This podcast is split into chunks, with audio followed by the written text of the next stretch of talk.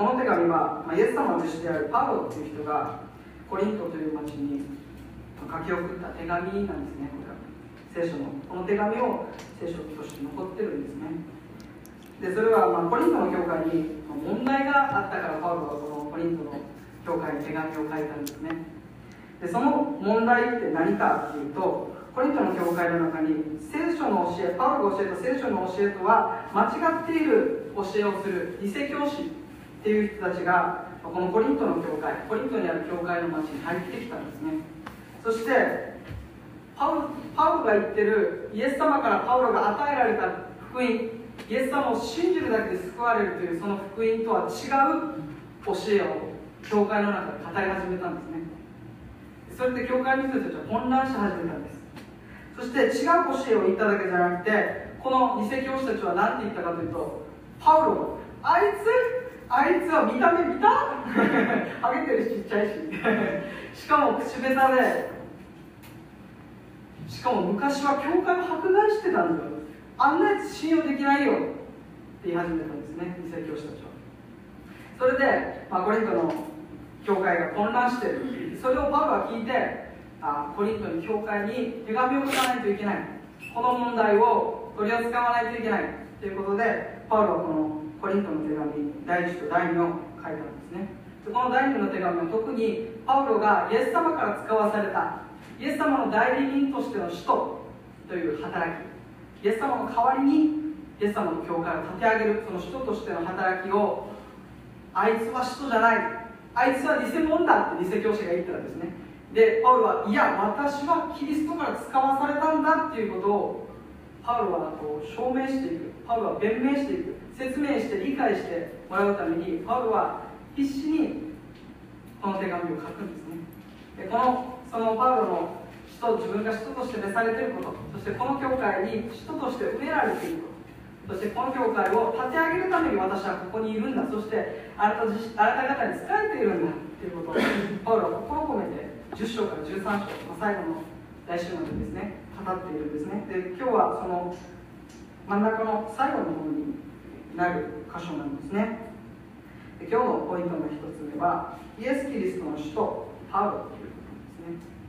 で今日の箇所の11節から12節に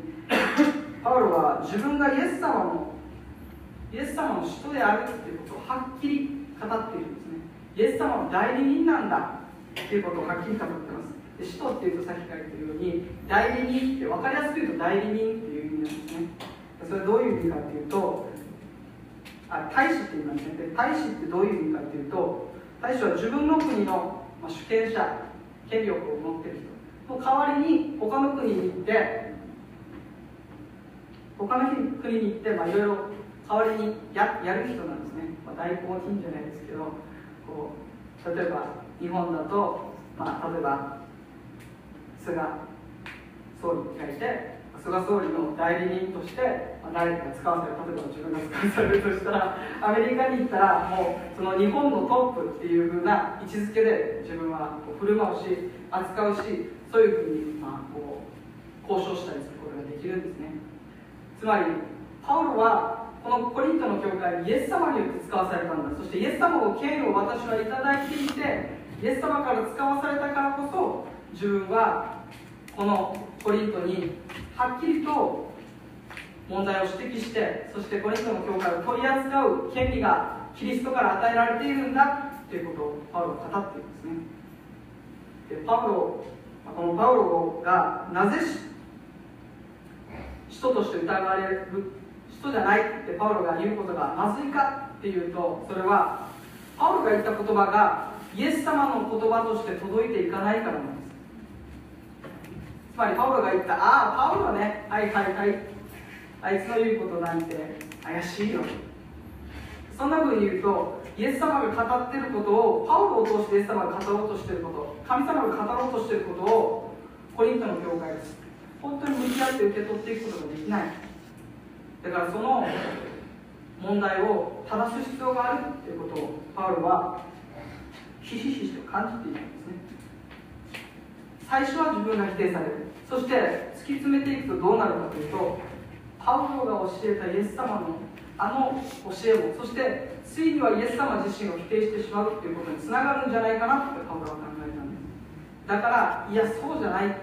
私はイエス様がキリストから使わされたんだということをパウロはこの11章12章で語るんですね。そういう危機感がパウロであったということ。ですで11節でパウロは私は取るに足りないものであってもあの大使徒たちに少しも劣るところはなかったって言ってるんですね。でこの大使徒っていうのがポイントの教会に入り込んだ偽教師のことだったんですね。つまりパウロは偽物の人たちがあいつら自分で大使徒大使徒って俺はあの十二使徒よりも偉くてあのパウロよりも偉い。パウロよりも俺は喋るのがうまいしすごい大胆だし俺の方がすごい人なんだって。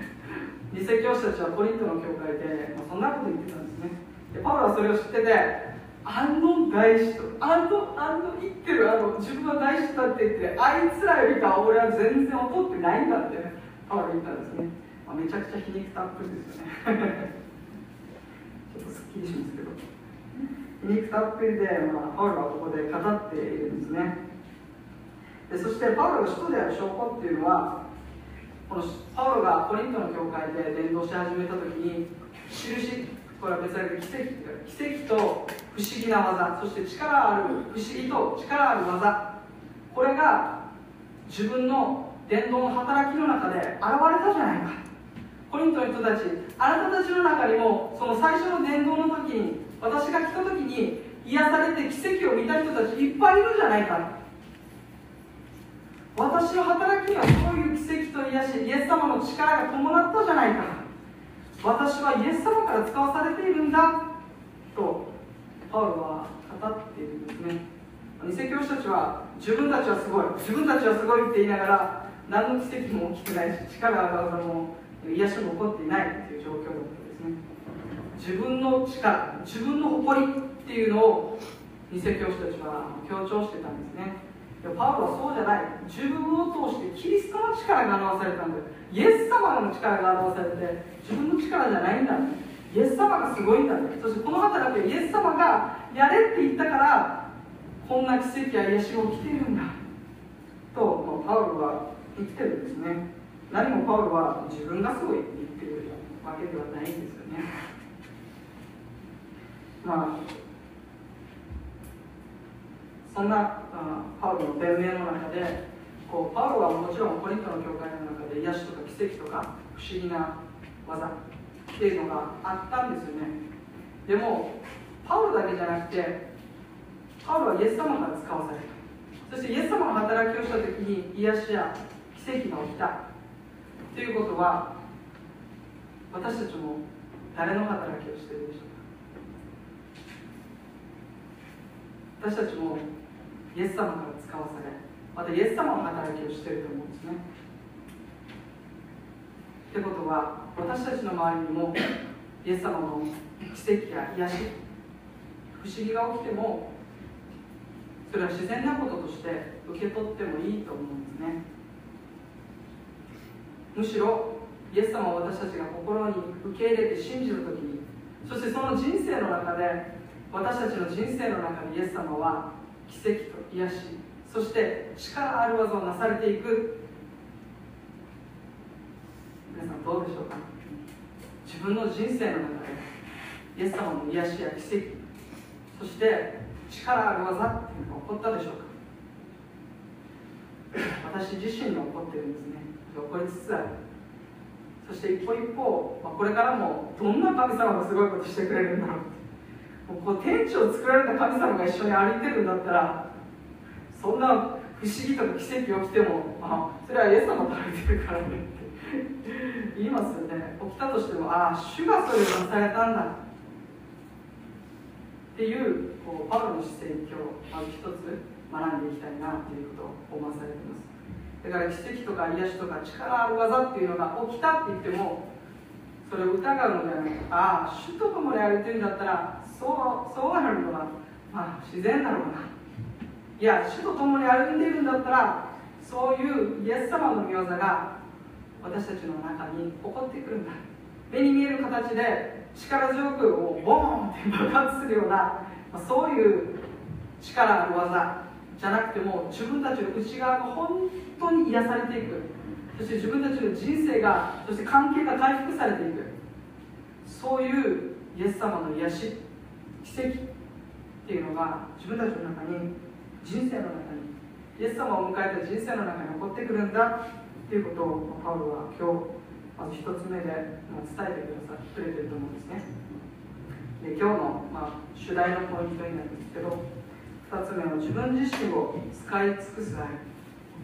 皆さん愛ってどんな皆さんが考える愛ってどんな愛でしょうか？パウロはこのコリントの教会に対して自分は自分の財を財産を全部使い果たして財産だけじゃなくてこの自分自身も全て使い果たそうコリントの人たちのためにって言ったんですね。すごくないですか？あなたのために自分の財産もそして命までさ与えますよって言われたらすごい愛じゃないですか。すごい愛だと思いません？あなただけのために全てを使おう全てを捧げよう。っていう愛があるんだっていうことを今日知ってほしいんですね。パウロもその全てを捧げる全てを使い尽くす愛でコリントの教会を愛したんですね。コリントの教会の人たちは経済的な問題を抱えていたそうです。で偽教師たちは自分たちは偽物で自分の能力を誇っているだけなのにコリントの教会に多額のお金を請求していたんですね。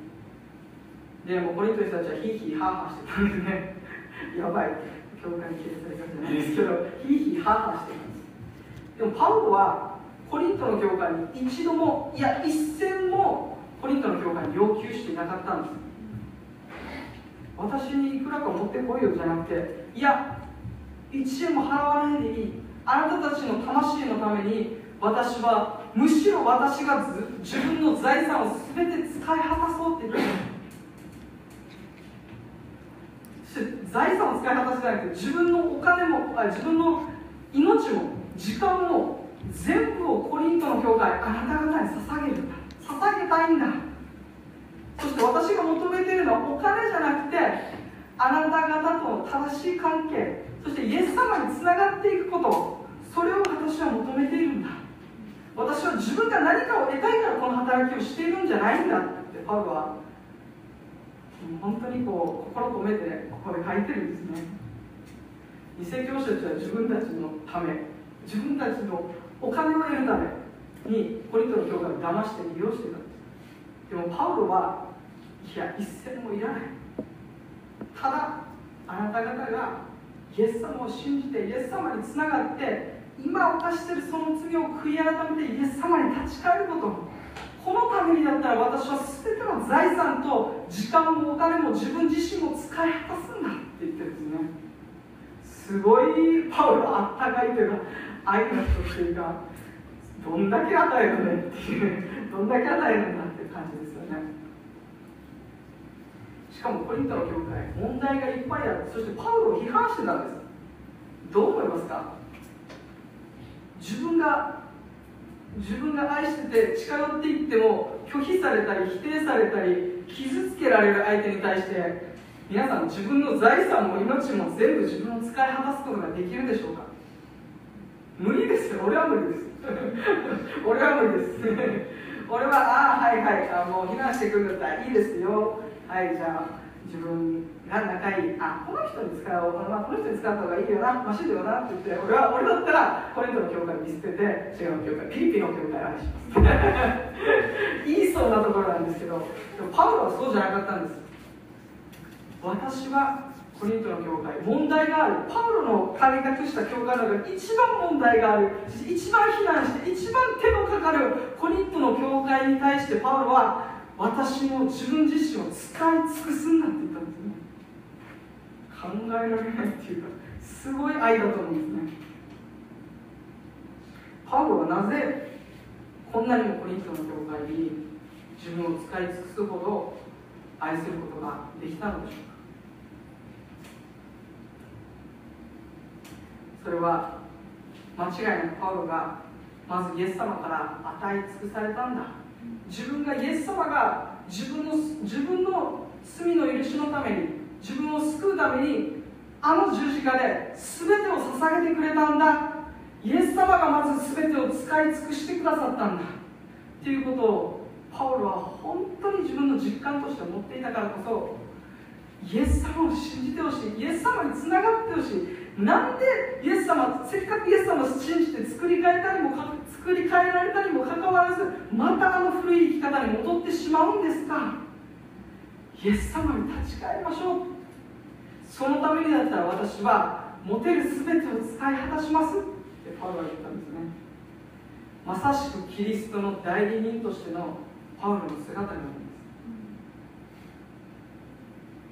です。イエス様から全てを使い尽くす愛を受けてそしてイエス様から使わされてるからこそパウロは自分の全てを使い果たしてもあなたたちを愛し抜くんだ。とパウロは言ってるんですね。そんな愛自分に向けられたらもう照れちゃいますよね。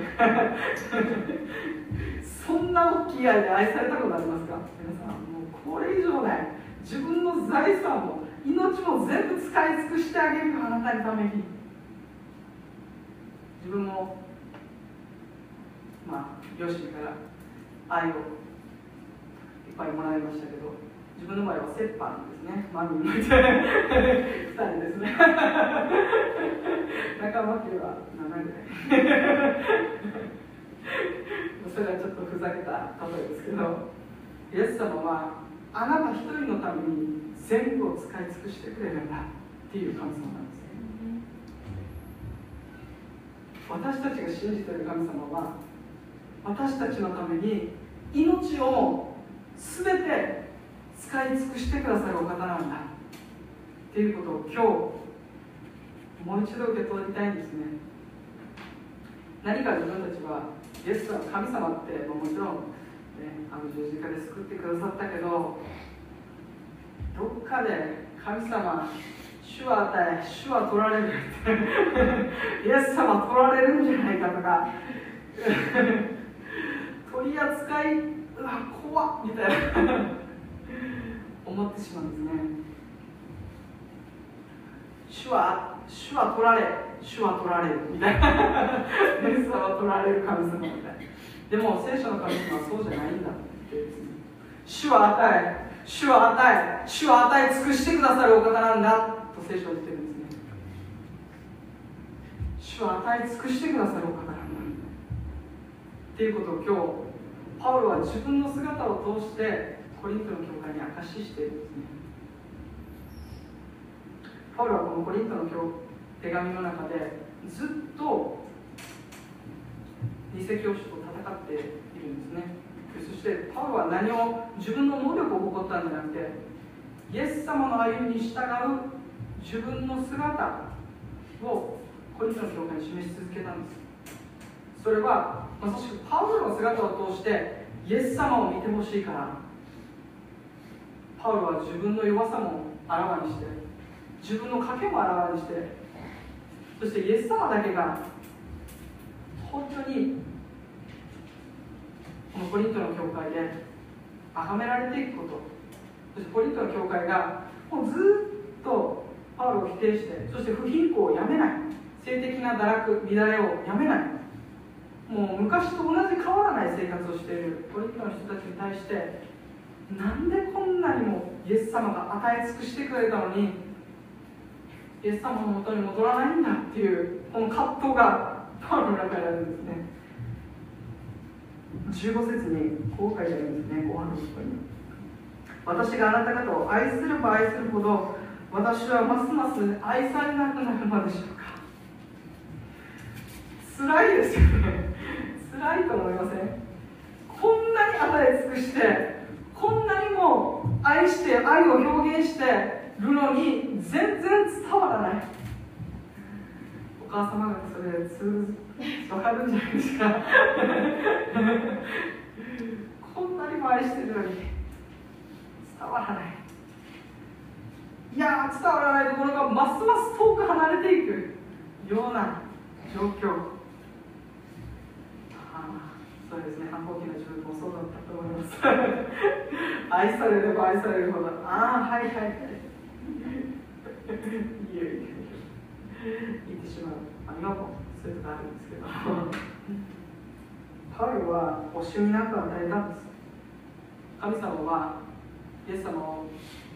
一人子イエス様を惜しみなく捧げたんです。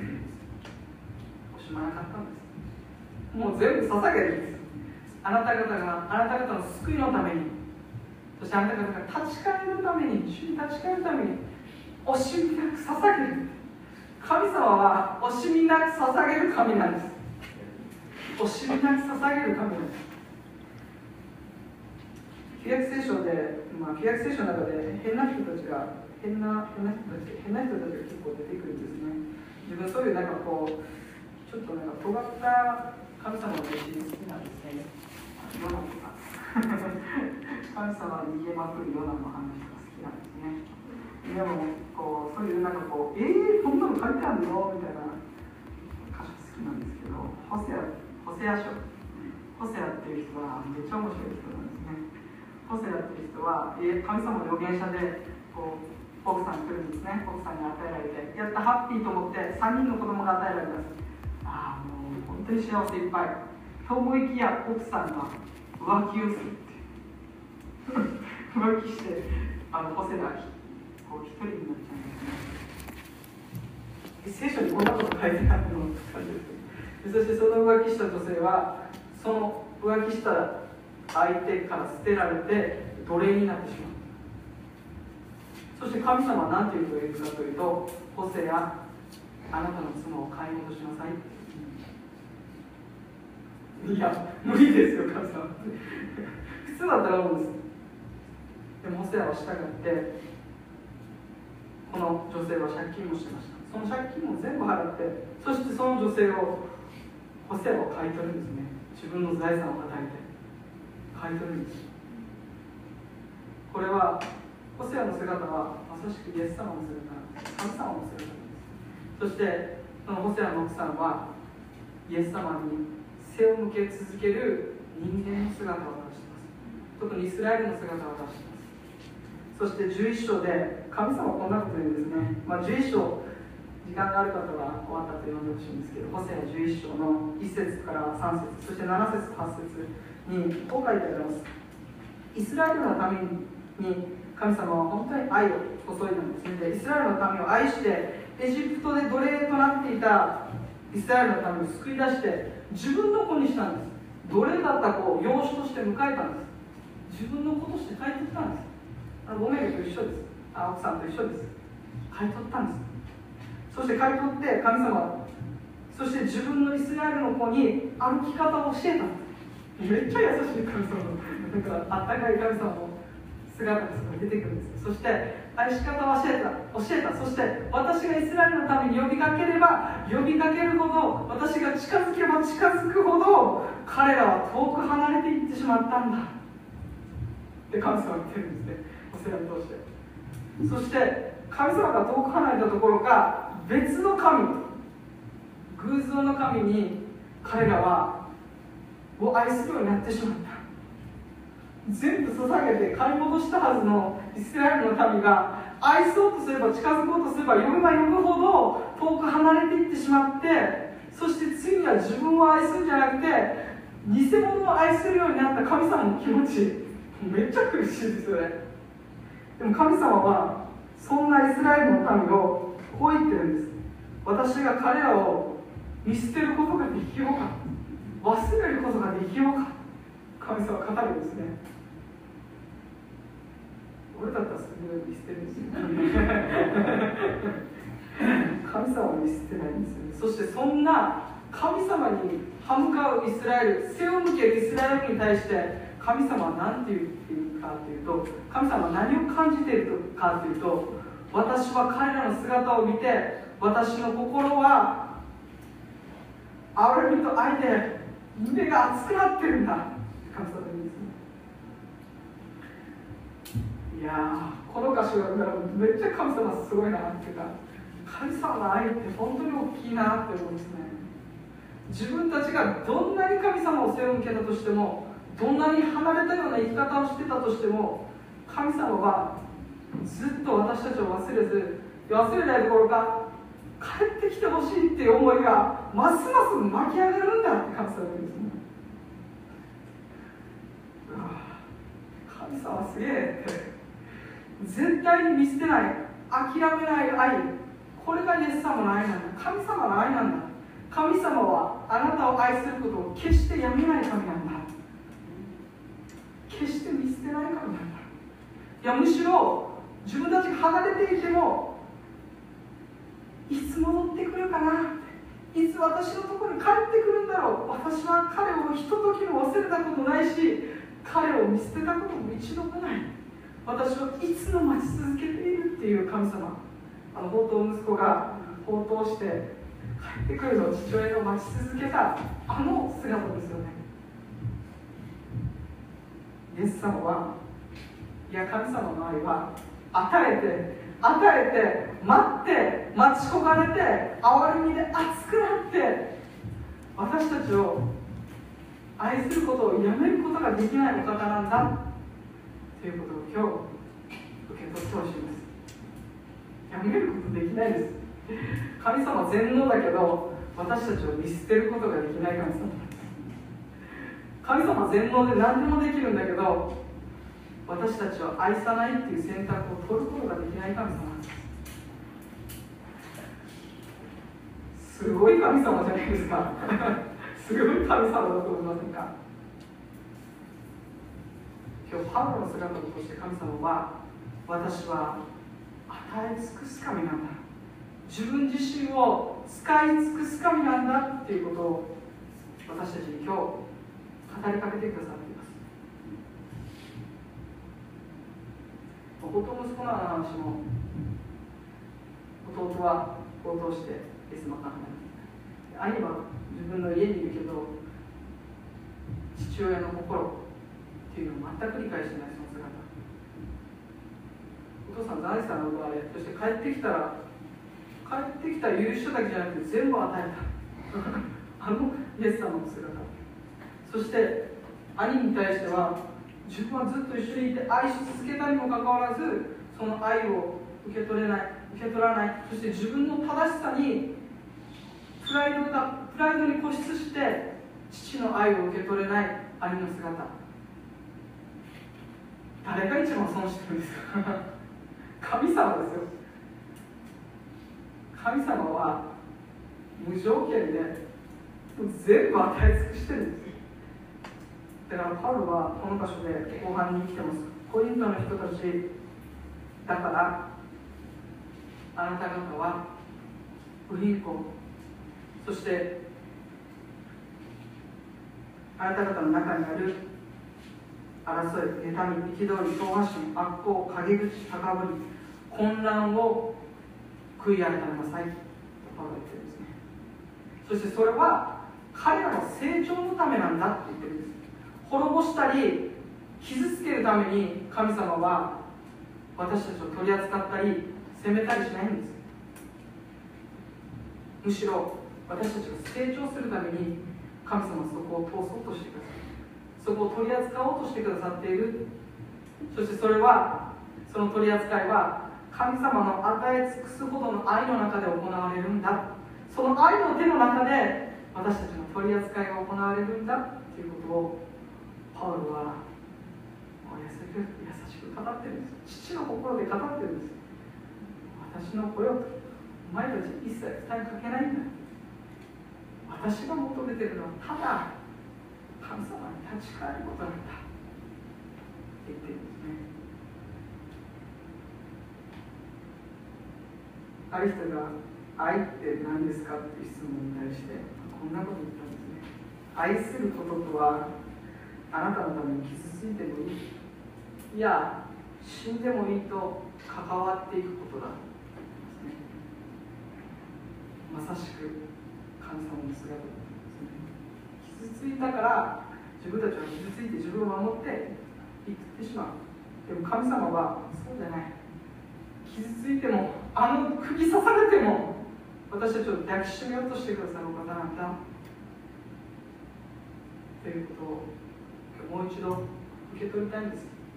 そして私たちの神様のイメージ。神様っていう方が本当に与え尽くす神だ。っていう神様のイメージと違うんであれば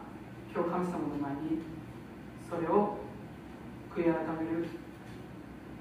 べきではないかなと自分自身は今本当に感じています。神様を与え尽くす方なんだっていうことを今日もう一度受け取っていきたいと思います。お願いします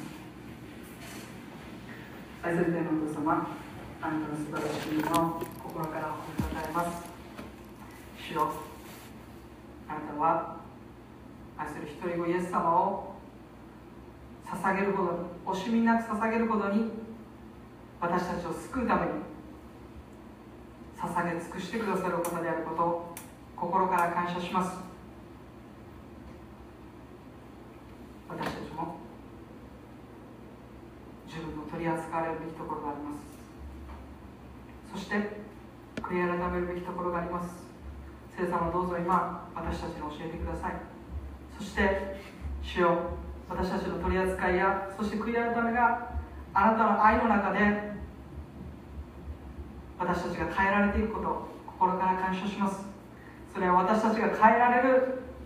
ためでありそして私たちが成長するためであることを今日信じます。主よ私たちが神様あなたが奪う神ではなく与え尽くしてくださる神であることを今日信じ受け取ります。私たちの人生にもうすでにたくさんのあなたからの良いものが与えられていることを感謝します。この1週間あなたから与えられているものに目を留めることができますように。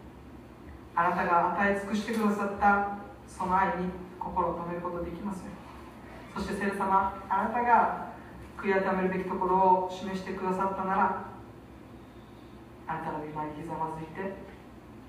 私たちが心から悔い改めあなたの愛の中で変えられていくことを信じます。主をどうぞ私たちを導いてください。今週1週間イエス様あなたが私たちを与え尽くすその第一歩としてこの地上に来てくださったことを覚えます。そしてそれを私たちが喜びとして受け取っていく1週間でありますように導いてください。愛するイエス様の名前によってお祈りします。アメン。